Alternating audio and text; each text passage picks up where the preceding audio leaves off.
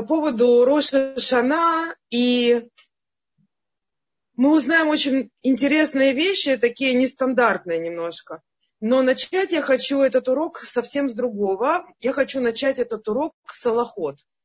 Почему Салахот? Потому что вот у меня такой красивый гранат.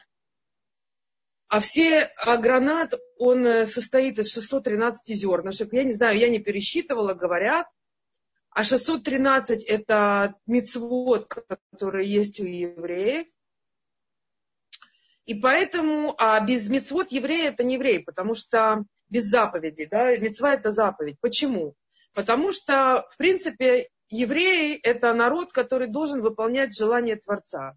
Желание Творца – это возрождать душу Адама, правильно? То есть евреи для этого созданы. Каждая заповедь, которую исполняет еврей, она поднимает частичку света с земли в духовность, из, ну, с, эм, из материального переносит в духовность, и таким образом, ну, гру, грубо говоря, таким образом воссоздается душа э, Адама, скажем так. То есть он от себя как бы вкладывает. Немножко вкладывает в работу в этом мире и так далее. Теперь очень важно, Роша Шана это как бы начало, начало. Рош это голова. Все начинается с головы. И тогда получается, что самое э, главное, что происходит, это Роша Шана, Йом Кипур и э, до конца Сукота, потому что именно это то самое время, когда у нас выстраивается все на следующий год. И духовность, и материальность. Это суд, когда нам дают возможность что-то исправить. Вот представьте себе, не просто суд, а еще и суд, на котором нас слышат. Слышат и дают новые-новые возможности. И э, поскольку в этом году у нас немножко сложно получается шаббат и э, праздник, поэтому я решила в двух словах рассказать, как правильно провести э, разделение между шаббатом и праздником. Потому что есть очень много путаницы, что говорить, что не говорить, э, как делать, когда кидуш, когда вдала – говорить о Мавдиль, э, не говорить о Мавдиль. В общем, разные такого типа вещи. Я хочу немножко на этом заострить свое внимание. Как делать кидуш в шаббат, я надеюсь, что все знают. Как делать обычную авдалу, я надеюсь, что все знают. А вот сейчас я расскажу, как делать авдалу, когда она происходит после шаббата, и сразу у нас наступает праздник. Во-первых, надо обратить внимание на то, что э, хозяйки не должны начинать подготовку к празднику в шаббат. Этого делать ни в коем случае нельзя. Потому что э, все-таки, несмотря на то, что и это кодыш, то есть святость, и это святость, несмотря на это, есть разница между святостью шаббата и святостью праздника. В данном случае святость шаббата, она выше, чем святость праздника, и поэтому мы э, э, не поэтому, а просто Э, благодаря тому, что у нас шаббат выше, чем это, мы э, говорим Баруха Мавдиль Бен Кодыш Ле Кодыш. Значит, во-первых, хозяйки не должны э, делать э, никакой работы до, до конца шаббата. Как только кончается шаббат, э, нужно каким-то образом э, разделить от шаббата и праздника для того, чтобы начать подготовку к празднику, правильно? Каким образом мы отделяем? Мы говорим в данном случае Баруха Мавдиль Бен Кодыш Ле Кодыш. Когда мы сказали Баруха Мавдиль Бен Кодыш Ле Кодыш, это значит благословен, разделяющий между святым и святым. То есть есть разные уровни святости, и благословен тот, кто создал все эти уровни святости. Так? Ну, скажем так, э, такое объяснение, скажем так. Что делается после этого? Э, человек, который делает Авдалу на Авдалу. Авдала – это разделение между будничным и святым, между святым и будничным, в данном случае между Шаббатом и Рошашана, между э, святым и святым. Э, значит, сначала берется, э, э, берется стакан вина. Кедушный стакан вы знаете, что такое кидушный стакан? Стакан, в котором делают э, кидуш. И говорится благословение на кидуш, на вино, благословение на вино, и читается дальше Авдала, та Авдала, которая должна быть на Роша Шана. есть специальная Авдала, э, специальная, э, э, специальное благословение, кидуш на Роша Шана. Значит, говорят благословение на вино, Авдала на Роша Шана. После этого зажигают свечу и, говорят благословение на свечу, такое, как говорят обычно э, в э, обычной Авдале. Бурей, бурей миурея эш. То есть созда, создавший, э, благословен э, Всевышний, создавший э, светило, огненное светило. Теперь, поскольку это праздник, то мы не имеем права делать это на, обычные, э, на обычную свечу Авдалы. Свеча Авдалы, она должна иметь минимум две, э, две, минимум две нити, которые горят. Да? Два фитиля, которые горят. Минимум два. Не один, а минимум два и больше. Значит, мы не можем, есть такие специальные свечи, на которые мы делаем, в данном случае мы не можем ей пользоваться. Почему? Потому что мы не можем тушить в Рошашана. А эти свечи, они, как правило, длинные.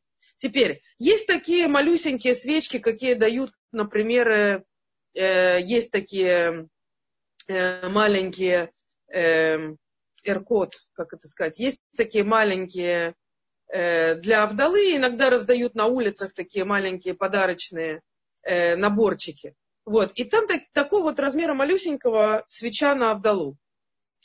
Вот такую свечу можно и положить ее потом, после того, как мы уже использовали, просто положить ее на что-то металлическое или на фольгу, чтобы она спокойно себе догорела. Но ни в коем случае не тушить. Не, не задувать, не поливать, не, ни обо что не тушить. Э, просто положить, и она догорит сама. В том случае, если у нас такой свечки нет, то что мы делаем? Э, человек один читает, а другой человек, просто потому что неудобно одновременно и читать, и одновременно э, держать две свечи. Просто кто-то из э, присутствующих берет две свечи, ставит их рядом, и у них два фитилька должны гореть одновременно. Должен быть один огонь на эти два фитиля.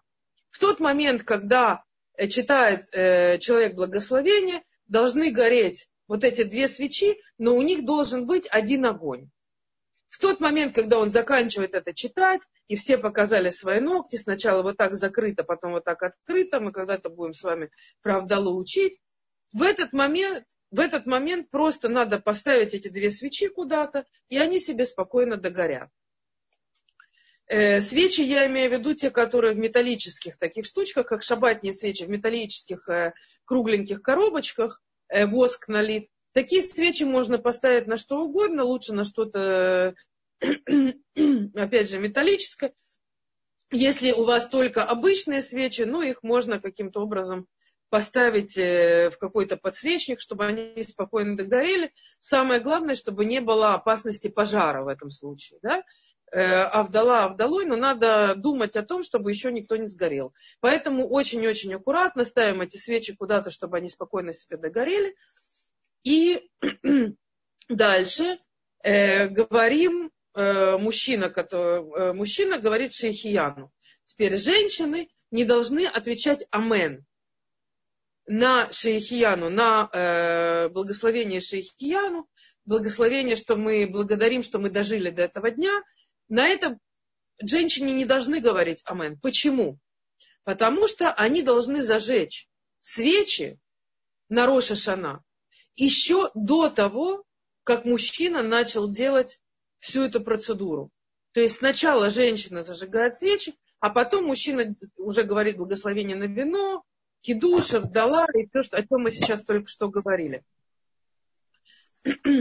Каким, каким образом женщина зажигает свечи в э, праздник, в Рошашана? Во-первых, это делается от свечи, которая была зажжена, минимум 48-часовая, да, э, э, или там э, есть свечи на 26-28 часов. Самое главное, чтобы она не сгорела до начала вашего зажигания свечей. Она должна гореть и должна быть зажжена еще до зажжения шабатных свечей в Йом Шиши, то есть в пятницу, перед зажиганием шабатных свечей, вы должны зажечь свечу, которая называется шамаш. Из этой свечи, от этой свечи, когда э, шамаш это служебная свеча. От этой свечи вы должны зажечь свечу Авдалы, э, свечу, я извиняюсь, свечу и Авдалы тоже, свечу на праздничные свечи, но сначала вы должны сказать благословение. Э, это не как э, в шаббат, что вы сначала зажигаете, а потом говорите благословение. В празднике мы делаем наоборот. В празднике мы сначала говорим благословение, а потом зажигаем. Почему? Дело в том, что э, почему мы не можем э, сначала э, сказать благословение, а потом зажечь. В тот момент, когда мы произносим благословение, мы принимаем на себя шаббат. А в шаббат мы не имеем права зажигать свечу или огонь после того, как сказали благословение. То есть мы приняли на себя в шаббат, в шаббат нельзя ничего не зажигать, не включать ничего. Поэтому сначала мы зажигаем свечи, потом говорим благословение. В праздник такой проблемы нету. Мы имеем право переносить огонь, то есть зажигать от существующего огня. Поэтому мы можем сначала сказать благословение, а потом зажечь от существующего огня, и это правильно. И после того, как мы зажгли, э, мы, мы сказали сначала благословение на э, Йом Тов, на э, этот святой день, а после того, как мы зажгли, мы произносим благословение Шейхияну. Э, все могут посмотреть у себя в Сидурах. Я уверена, э, что э, у каждого из вас есть Сидур, в котором написано, как правильно это делать. Э, по-русски, э, у кого-то на иврите. Если у кого-то этого нету, просто погуглите и вы найдете. Может быть, я после урока вам поставлю просто э, в группах и у себя на странице, как это все выглядит, как произносится это благословение, что, зачем и так далее. Значит, итак, мы закончили с Аллахот.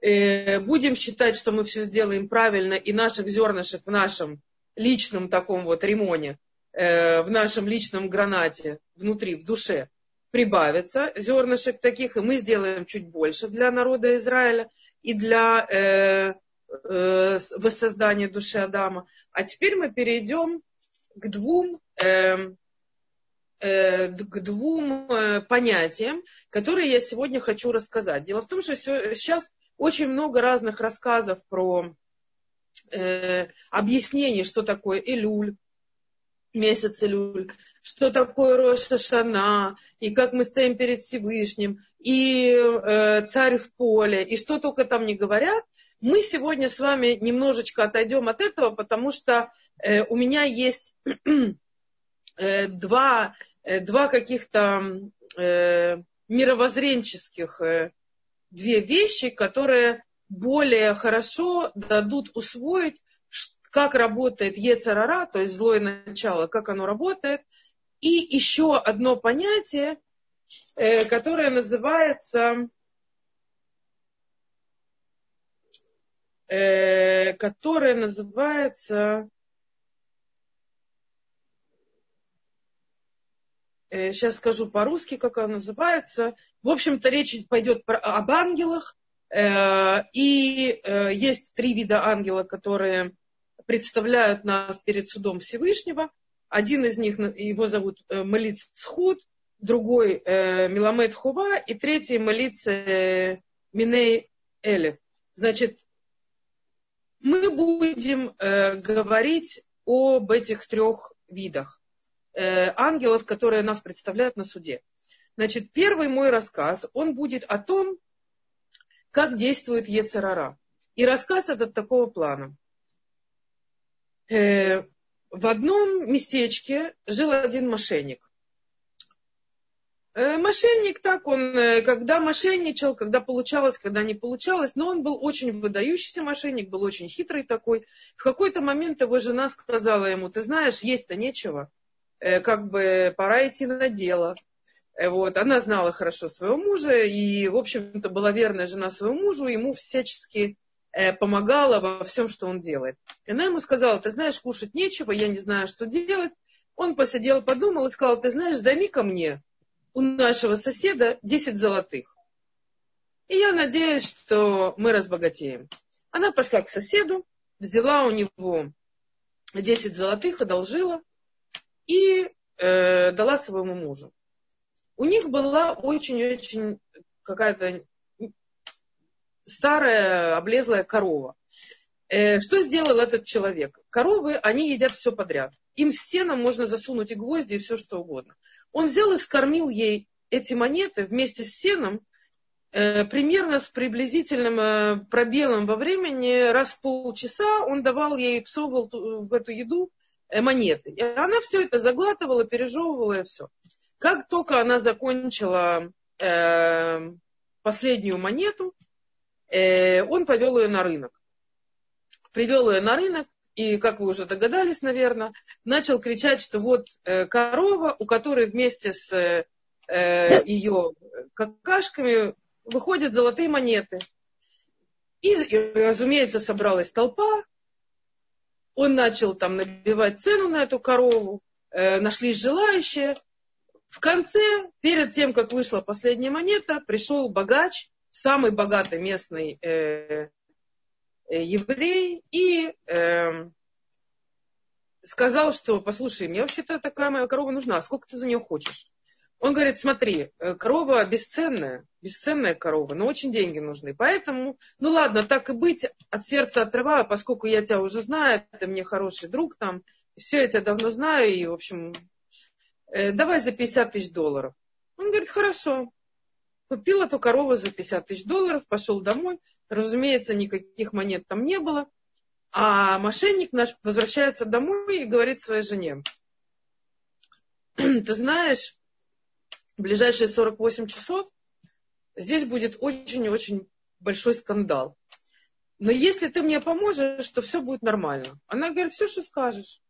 Он говорит, э, приготовь мне царский ужин. Царский стол приготовь мне. И она э, сказала, конечно, нет никаких проблем.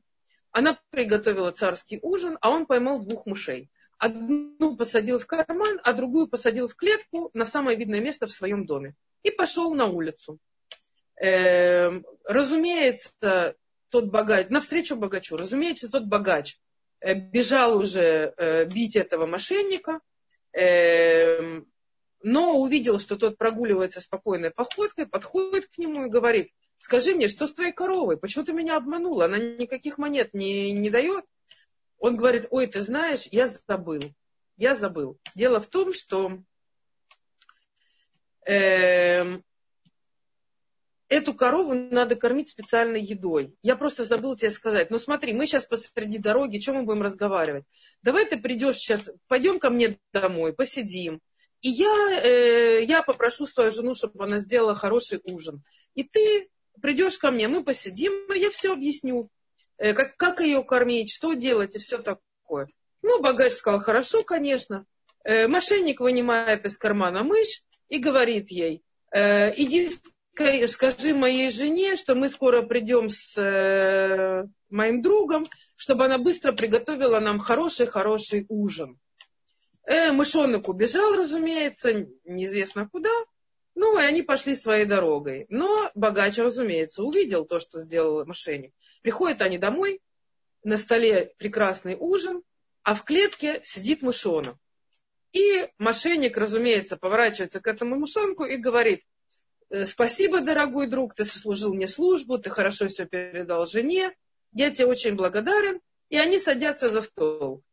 Богач забывает про свою корову и начинает расспрашивать про мышонка, что это за мышонок. Он сказал, это дрессированный мышонок, он мне очень помогает, когда мне надо, он выполняет все мои э, требования, куда что-то надо передать, и все это как мой шалех. На иврите есть такое слово шалех, посыльный. Это мой посыльный, он мне всегда помогает и все. Ну, в общем, э, богач начал торговаться. Опять же, сторговались уже так и быть на 15 тысяч долларов. Богач довольный ушел с мышонком, который у него через 5 минут сбежал. Э, невероятно злой богач, э, не найдя мышонка, идет обратно к мошеннику, а мошенник говорит своей жене, смотри, вот сейчас сейчас, ты должна мне очень хорошо подыграть, и все наши дети. У него было 8 детей. Ты должна, если сейчас ты этого не сделаешь, нам будет всем плохо. Что он сказал ей? Ты ложись на пол, я тебя закрываю белой простыней, как будто бы ты умерла. А дети должны тебя сильно громко оплакивать. Она ложится на пол, он закрывает ее белой простыней, и все начинают рыдать. Заходит богач, видит такую сцену, жена умерла, все рыдают. Он, конечно, остолбенел, говорит, смотри, я шел тебя бить, конечно, но у тебя такая ситуация, я понимаю, что-то я, наверное, не, не вовремя пришел, я приду в другой раз. А мошенник говорит, не-не-не-не, подожди, куда ты идешь? Я как раз ищу десятого. Мне нужен миньян. Зачем тебе нужен миньян? ну вот сейчас увидишь, у нас есть в семье такая традиция, сейчас я тебе покажу, что мы делаем, как раз ты поучаствуешь, потому что это можно делать только в миньяне. Э, берет яйцо, а он предупредил жену заранее, что я тебя три раза ударю по голове, и ты должна будешь встать. Э, берет яйцо, три раза бьет ей по лбу э, яйцом и говорит, э, пришло время вставать, пришло время вставать, пришло время вставать. На третий раз она села, потом встала и пошла. Э, богач вообще был просто в шоке. Он сказал, что это такое? Как ты это сделал? Он говорит, смотри, это наше фамильное яйцо. Оно переходит из поколения в поколение. Это наша традиция. Э, он говорит, продай мне. Он говорит, да ты что, это не продается никогда. Ты что, смеешься? Как это? Я могу семейную, фамильную э, традицию, фамильную драгоценность продать. Я не продаю. В общем, короче говоря, он набил цену и продал ему это яйцо, самое обычное, за, там, допустим, э, опять 50 тысяч долларов или 100 тысяч, неважно. Богач уходит с этим яйцом. В какой-то момент у него умер какой-то родственник, он пошел с этим яйцом, думал, что сейчас сделает меня нет хиатом и тим, то есть э, его воскресит, э, ударил ему три раза по яйцу, яйцом по голове, яйцо разбилось, растеклось по лицу, и, в общем, ничего хорошего из этого не вышло. Злой э, богач бежит э, к мошеннику, а мошенник услышал, что у того умер родственник, и сказал своей жене, бежим в лес, привяжи меня туго веревками к какому-нибудь дереву. Они побежали, она его привязала, она уже не задавала вопросов, привязала его покрепче, и тот э, стоял привязанный к дереву. Прибегает богач к ней домой, спрашивает, где твой муж. Она говорит, а вон он пошел вот этой дорогой. Тот побежал его искать, смотрит, стоит мошенник, привязанный к дереву. Богач говорит, слушай, что с тобой случилось? Почему ты привязанный к дереву? Он говорит, слушай, ты не поверишь. У нас умер царь. Утром умер царь. А э, его слуги э, получили приказ царя. После моей смерти возьмите первого, кого вы увидите на улице, и поставьте вместо меня царем. Они увидели первым меня. Хотели взять меня царем. Но ты же понимаешь, кто я такой. Я там несчастный, бедный, там, и ничего у меня нет, ни кола, ни двора. Как я, я своим домом-то не могу управлять, как я могу страной управлять? Я начал отказываться, так они меня привязали к дереву. Сказали, придем, когда одумаешься. Тогда уже отвяжем тебя и будешь у нас царем. И говорит ему, слушай, вот ты богач, ты умеешь распоряжаться деньгами, ты умеешь властвовать, приказывать. Может, ты вместо меня будешь царем? Он говорит, ну давай попробуем. В общем, э, он развязал этого мошенника, мошенник его привязал за дерево, к дереву. Еще этот богач говорил, привязывай сильнее, привязывай покрепче. Тот его привязал, конечно. И э, мошенник ему говорит, ты, говорит, когда будешь здесь стоять, чтобы тебя услышали, ты обязательно кричи, я хочу быть царем, я хочу быть царем. Я хочу быть царем. Стой и кричи. Эм, и когда он его при, привязал и отошел на несколько шагов, тот начал кричать, я хочу быть царем, я хочу быть царем. Мошенник ему сказал, можешь хотеть. И только его увидели, и след простыл. Почему я рассказала вам этот рассказ? Этот рассказ, он настоящий. Этот рассказ, это точно так работает Ецарара. Точно так работают злые силы, которые нас подстрекают делать неправильные вещи. И вопрос, чего мы захотим? Мы захотим э, идти правильным путем, или мы будем искать каких-то себе поблажек, будем искать каких-то себе чудес, будем искать каких-то себе э, невероятных э, фантазий, или мы будем жить по-настоящему, будем жить как евреи, будем исполнять Тору и вести этот мир ко Всевышнему настоящим путем ногами на земле, а головой на небе. Не витать в облаках. Не витать в облаках. Я думаю, что есть некоторые, которые понимают, о чем я говорю. Люди, которые ищут чудес. Не этого искать. Нельзя искать чудес. Надо искать Авудат Кодыш. Надо искать, как сделать больше мецвод, как сделать в жизни больше заповедей. Это то, что мы с собой возьмем. Не что-то другое. Именно это то, что мы сможем взять с собой после 120 лет.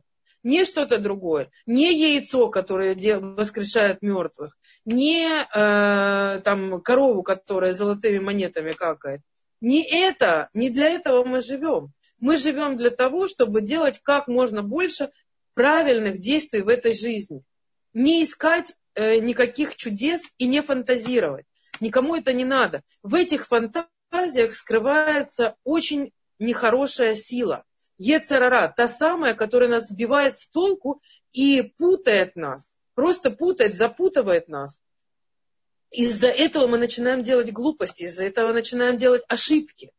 Я не хочу сказать, что человек, который все соблюдает, не ошибается. Нет человека, который не ошибается. И это нормально, потому что мы люди, мы не ангелы. Мы имеем право на ошибку. Но эта ошибка, она не должна нас тянуть вниз. Мы не должны все время думать о том, а, мы ошиблись, все, значит, мы плохие, значит, мы ни на что не способны. Это тоже работа вот этого самого Ецарара. Это абсолютно неправильный подход идти вперед. Мы сделали что-то неправильно, это нормально. Мы пойдем вперед, и мы сделаем более правильно. Мы учимся на своих ошибках, и мы растем на своих ошибках. И нас испытывают. И иногда нам хочется, допустим, э, позлиться или обидеться, или еще что-то, на кого-то, или на что-то, или на ситуацию. И мы просто должны понять, что именно этой ситуацией нас испытывают сейчас сверху. Если мы сможем преодолеть эту ситуацию, то мы выиграем. Мы поднимемся на еще одну ступень. И это правильный подход. Это не война с Ецерара. С Ецерара нельзя воевать, потому что он намного нас э, умнее и опыта у него на тысячелетия больше, чем у нас. Несчастных смертных, которые там э, от силы 120 лет. И то, кто еще доживет. У него тысячелетия опыта. И нам с ним не состязаться. Но что? Мы можем знать какие-то его э, способы, и эти способы избегать. Просто избегать. Не поддаваться на его э, происки, скажем так. Просто находить какое-то решение, даже когда, допустим, лень какая-то, это тоже ецарара. Находить какой-то способ, нам тяжело сделать что-то большое сейчас, лучше я пойду посплю. Давай я сделаю что-нибудь маленькое. Мне тяжело сделать что-то большое, я сейчас сделаю что-нибудь маленькое. Поверьте, если я, да, пересилю себя, сделаю что-то маленькое, потом я сделаю и большое тоже. И мне уже спать расхочется. Потому что это так работает Ецарара. Если мы ему не поддаемся, а решаем, да, Беседер, мы не будем делать это что-то большое. Да, тяжело, невозможно сейчас это сделать. Я сделаю что-то маленькое. Главное делать, главное идти вперед. Главное не слушать этот голос, а идти вперед, несмотря ни на что. Я уже говорила этот пример, как эскалатор, который идет вниз, а мы должны идти вверх быстрее, чем скорость эскалатора. И это надо очень-очень хорошо всегда помнить. Теперь, поскольку после Роши Шана будет Йом-Кипур, эти 10 дней раскаяния, они, в принципе, ворота э, в, на более высокий уровень. Почему? Потому что нас сверху слышат. И то, что слышат сверху от нас, дают на это больше сил. То есть, если человек говорит, я не хочу больше себя вести так, как вел себя раньше, теперь я хочу вести себя по-другому, я хочу стать лучше в чем-то, допустим, да, у меня есть какая-то конкретная проблема, с которой я не справлялся, помоги мне стать лучше в этом конкретном, в этой конкретной вещи, что-то улучшить, чтобы так не реагировать, допустим, или так, или так, или сяк. Именно в эти 10 дней раскаяния Именно в эти 10 дней нас сверху слышат больше всего. И поэтому нам легче всего прийти к Йом-Кипуру. У евреев есть вот это, этот подарок Йом-Кипур. У неевреев есть только Роша Шана. У евреев есть подарок Йом-Кипур. И есть вот эти самые 10 дней, которые мы, за которые мы можем э, что-то еще исправить. Это не конечный суд Рошашана. У нас есть еще 10 дней на исправление. Как знаете, перед экзаменом последнюю ночь поучиться. Да? Весь семестр ничего не делал. Перед экзаменом там, последнюю ночь э, посидел как следует, там, э, отучился. Даже если в течение года не смог ничего сделать. Да? Но вот эти 10 дней надо очень сильно постараться. Теперь это не значит, что в течение года ничего не надо делать. Да? Но даже если мы ничего не делаем, и это самый плохой вариант, что мы ничего не делаем, даже в, это, в этом случае стоит э, до Йом-Кипура сделать вот эту чуву. Э, значит, сейчас мы поговорим с вами, я расскажу вам э, еще что-то по поводу ангелов. Ангелы – это не то, что вы себе представляете. У них нет формы человека с крылышками у них нет формы э, младенца, у них нет э, тех форм, которые мы себе можем представить. Но что это? Когда человек делает в данном случае, когда человек делает какое-то действие, положительное или отрицательное в этой жизни, да, мы, в принципе, созданы для того, чтобы выполнять заповеди. Когда человек выполняет правильно заповедь, он порождает какую-то положительную силу, какой-то свет. Вот этот свет – это и есть Малах. Этот и есть тот свет, который поднимается ко Всевышнему и представляет нас с хорошей стороны. Это называется молит схуд. То есть он о нас говорит хорошее. Вот этот самый свет, который мы создали. Есть нехорошее. Что значит нехорошее? Это не то, что не то, что кто-то специально что-то выискивает про нас, да? Хотя да, выискивает. Но на самом деле это наши нехорошие действия порождают вот, это, э, вот эти состояния, вот эти, эту энергию или там какой-то вид э, энергии, который поднимается вверх и показывает, что мы сделали вот так.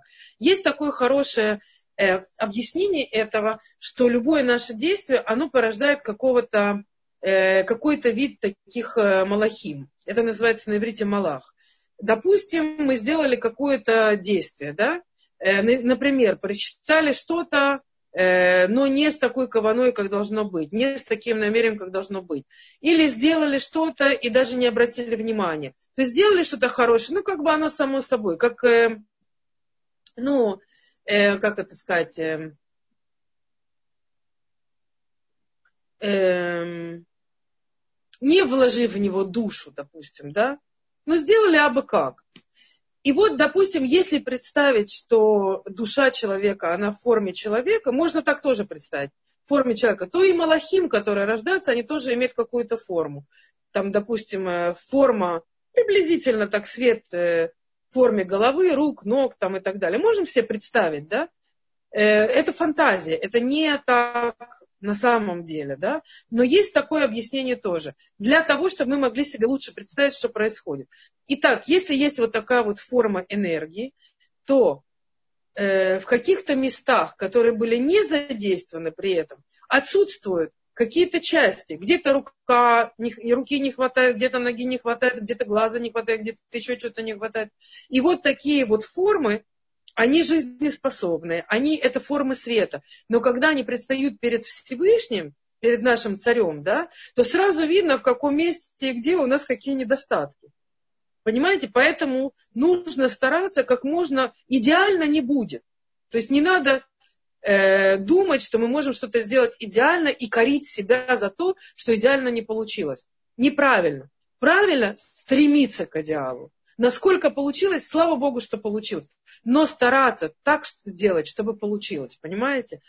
Стараться делать ради Всевышнего и потому что он этого хочет. Не потому что я хочу, потому что я делаю ему что-то, что ему приятно. Он меня создал для этого, я ему делаю что-то, что ему принесет какую-то радость. А на небе от, от того, что евреи выполняют заповеди, на, на небе действительно э, создается радость.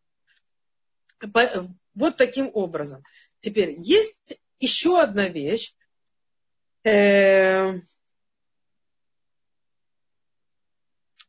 еще одна деталь, о которой я хочу поговорить. Тоже касаемо ангелов, малахим, то есть вот этих самых видов света, которые нас защищают. Это Малах, который из тысячи наших проблем что-то одно хорошее, и оно даст нам спасение. Я сейчас объясню. Допустим, человек в течение своей жизни, или допустим, как в нашем случае, в течение всего года, не сделал ни одной хорошей вещи. Ничего хорошего не сделал. Но было что-то одно, что он сделал очень-очень сильно. Вот прямо так, что удивительно, как у него получилось. По стремлению души, возможно. Может быть, так ситуация сложилась. Но у него получилось сделать что-то хорошее в этом мире. Тогда вот эта одна мецва, она может, эта заповедь, которую он сделал, она может перевесить все остальные э, нехорошие вещи, которые он сделал.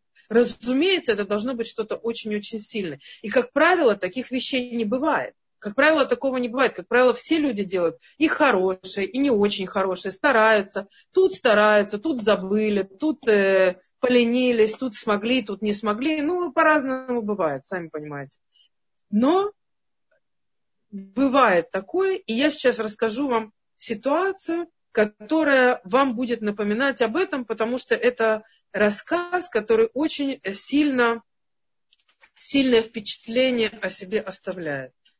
Итак, в одном местечке умирал э, человек, кузнец. Перед смертью он попросил жену собрать миньян, собрать 10 евреев, для того, чтобы сказать ведуй. Ведуй это такие, э, такая молитва, в которой человек признает свое прегрешение. Жена позвала миньян, позвала 10 мужчин. Среди этих мужчин был Раф и его ученик. Один Раф и его ученик. Все пришли в дом, и когда Раф заходил в комнату умирающего, он открыл дверь и сразу закрыл. Он не вошел в комнату, а сзади него стоял ученик и это видел. То есть он открыл дверь, отшатнулся и закрыл дверь обратно. И не стал заходить. После этого он немножко постоял, зашел, и все остальные зашли, и они, он сказал, ведуй. Но перед тем, как уйти, этот Рав подошел, э, э, ученик подошел к Раву и спросил его, э, скажи, что случилось? Э, и Рав сказал, что я увидел какой-то невероятный столб света над этим человеком. И я не понимаю, что это. Наверное, он какой-то цадик. Я должен проверить, что происходит. И он пошел обратно к этому умирающему человеку и спросил его, скажи мне, что э, произошло? Откуда у тебя такой гигантский свет? Ты что, какой-то скрытый праведник? Ты что, делал в жизни какие-то невероятные вещи? Э, человек сказал, э, нет, я ничего такого не делал. Больше того, я был э, абсолютно неправедным, я делал очень много грехов, поэтому я и позвал Миньян для ведуя. Ничего я в жизни хорошего не сделал. Но была там одна ситуация, когда я вытащил там телегу с людьми из там, пропасти, там ехала телега со свадьбы, и э, лошадь, лошадей понесло, и был вечер, и никого на улице не было, и я вижу, что лошади несутся к обрыву, а я сильный, я кузнец, я побежал, остановил эту лошадь, и пока я ее пытался лошадей удержать, э, все успели спрыгнуть с телеги, потом я отпустил, и лошади прыгнули в обрыв. Но все люди, слава богу, спаслись. Вот может быть и это, но как бы другого ничего я не помню в своей жизни. Он сказал, э, хорошо, Раф, но я тебя очень прошу, после того, как ты попадешь э, э, на небо, и после того, как тебе будет суд, я тебя прошу, расскажи, что там было. Приди ко мне во сне. Если ты сможешь, если у тебя получится, я буду очень рад знать, что произошло на небе. И почему действительно был такой свет. И вот проходят какие-то дни, и снится этот человек, умерший э, Раву, и рассказывает такую вещь. Пришел я на суд, и вижу, стоят гигантские весы.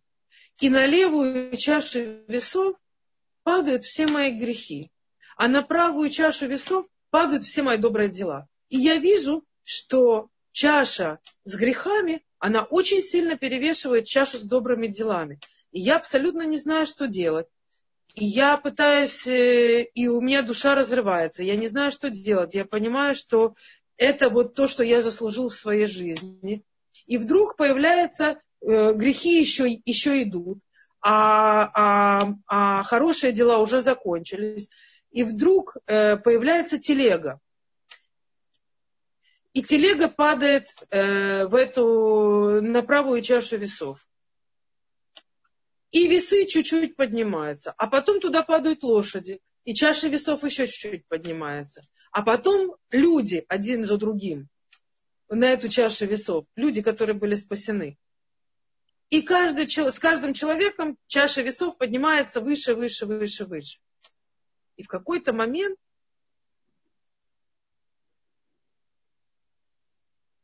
все равно чуть-чуть перевешивала чаша грехов.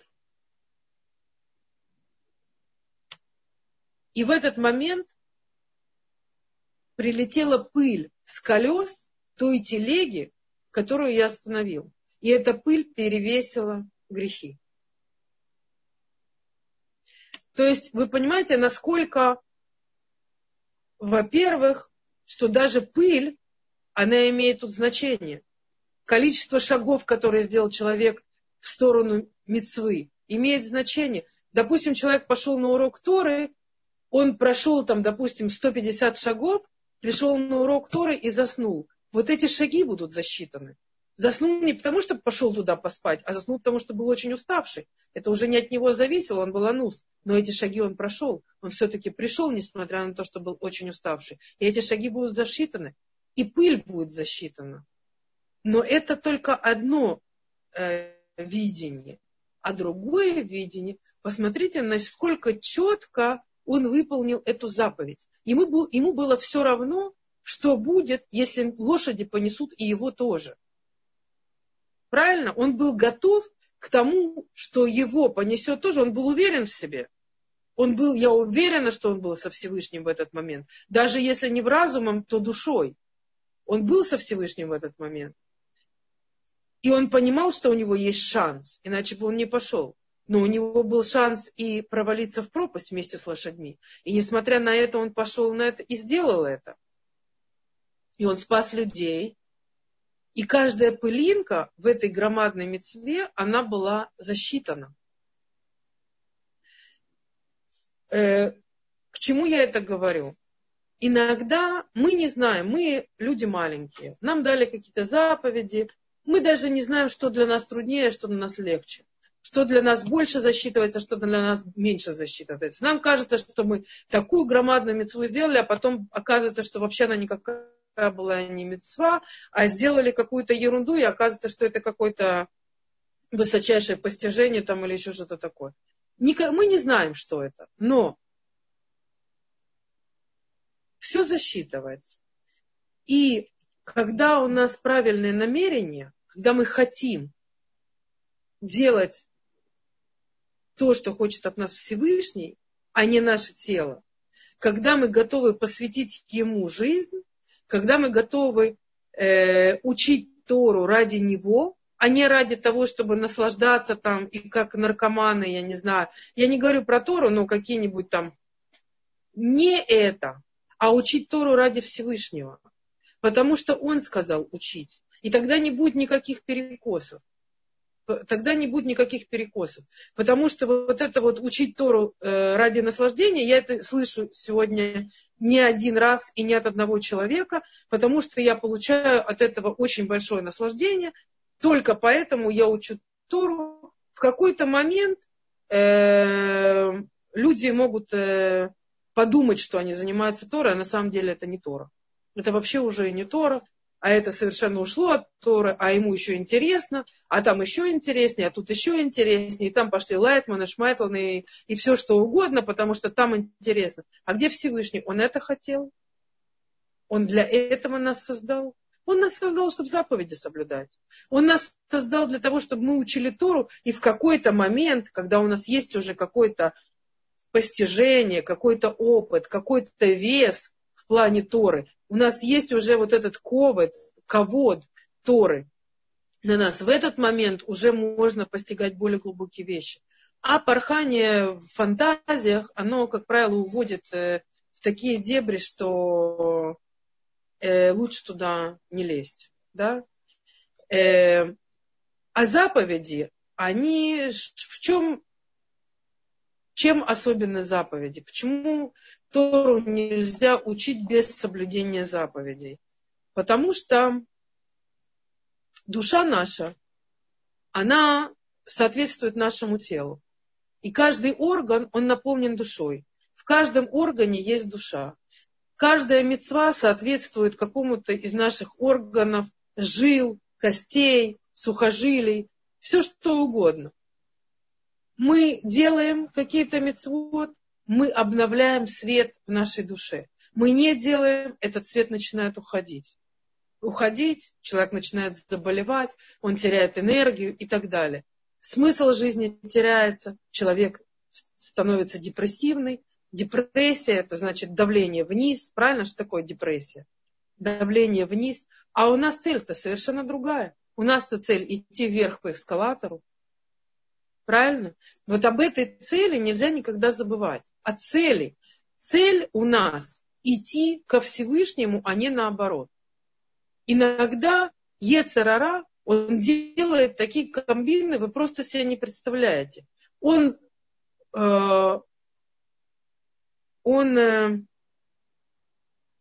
маскируется в Тору, маскируется. Это не Тора, это Ецерара, но он маскируется в Тору. И ни в коем случае нельзя поддаваться такому.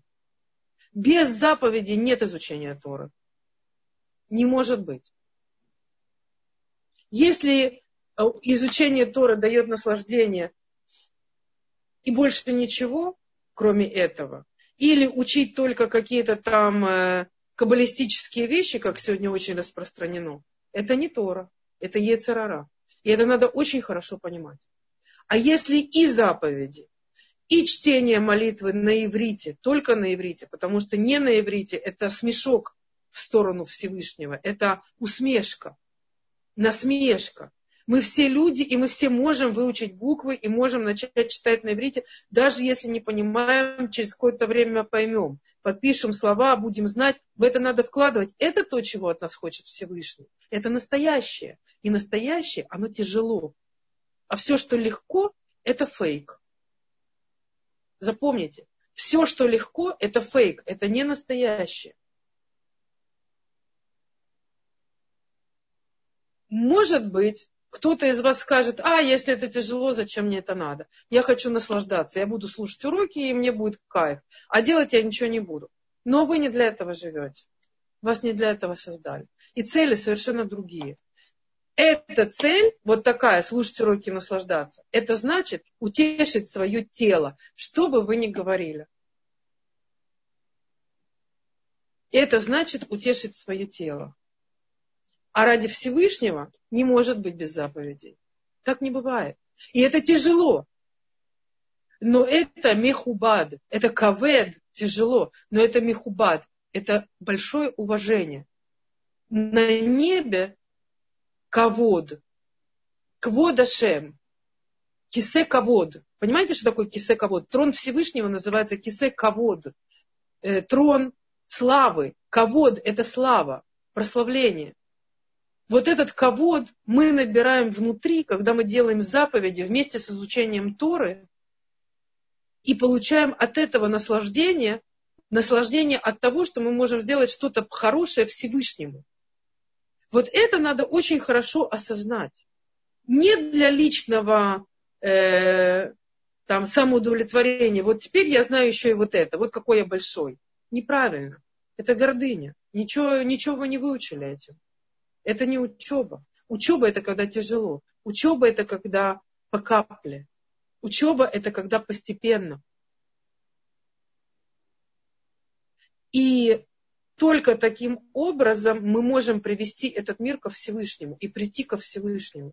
Никаким другим образом. Есть много очень приятных вещей в еврействе. Очень приятных. Просто э, таких, которые тело наслаждают просто невероятно. Но не ради этого. Это одно из. Возьмите это как одно из. И трапезы одно из. И все остальное одно из а настоящее наслаждение, полученное от того, что я сделал мецву, что я сделал что-то правильное, я сделал какую-то полезную вещь для Всевышнего, я породил новый свет, я сделал что-то полезное в этом мире, и просить, чтобы Всевышний дал еще. То, что я сделал что-то полезное в этом мире, это подарок, который мы получаем от Всевышнего. Потому что мне дали такую возможность, а другому не дали. Это не я такой хороший, а благодарить Всевышнего за то, что он дал такую возможность. Иначе будет гордыня. Иначе я буду делать мецву, гордиться, и вся моя мецва пойдет коту под, под хвост. Понимаете? А если я что-то делаю ради Всевышнего по-настоящему и чувствую радость от того, что я это сделал, и что Всевышний на меня посмотрел и дал такую возможность, и я чувствую благодарность и прошу дать еще мецвод, потому что я для этого живу. В этом моя суть, в этом моя цель жизни. Я хочу делать что-то полезное в жизни. Я хочу, чтобы мне после 120 лет было что с собой взять. Вот это настоящее. Вот. Эм, я думаю, что даже одна мысль о том, что я хочу, допустим, э, делать что-то полезное, то, что хочет от меня Всевышний, и чтобы Всевышний дал такую возможность, она открывает очень много для человека. Вот именно в эти 10 дней раскаяния от Роша Шана до Йом-Кипура открываются ворота э, э, чувы. Э, и человек, который, допустим, делал меньше, он может сказать, я, да, я делал меньше, но я хочу делать больше. Я знаю, что ты этого хочешь, я буду это делать для тебя. Это идеально.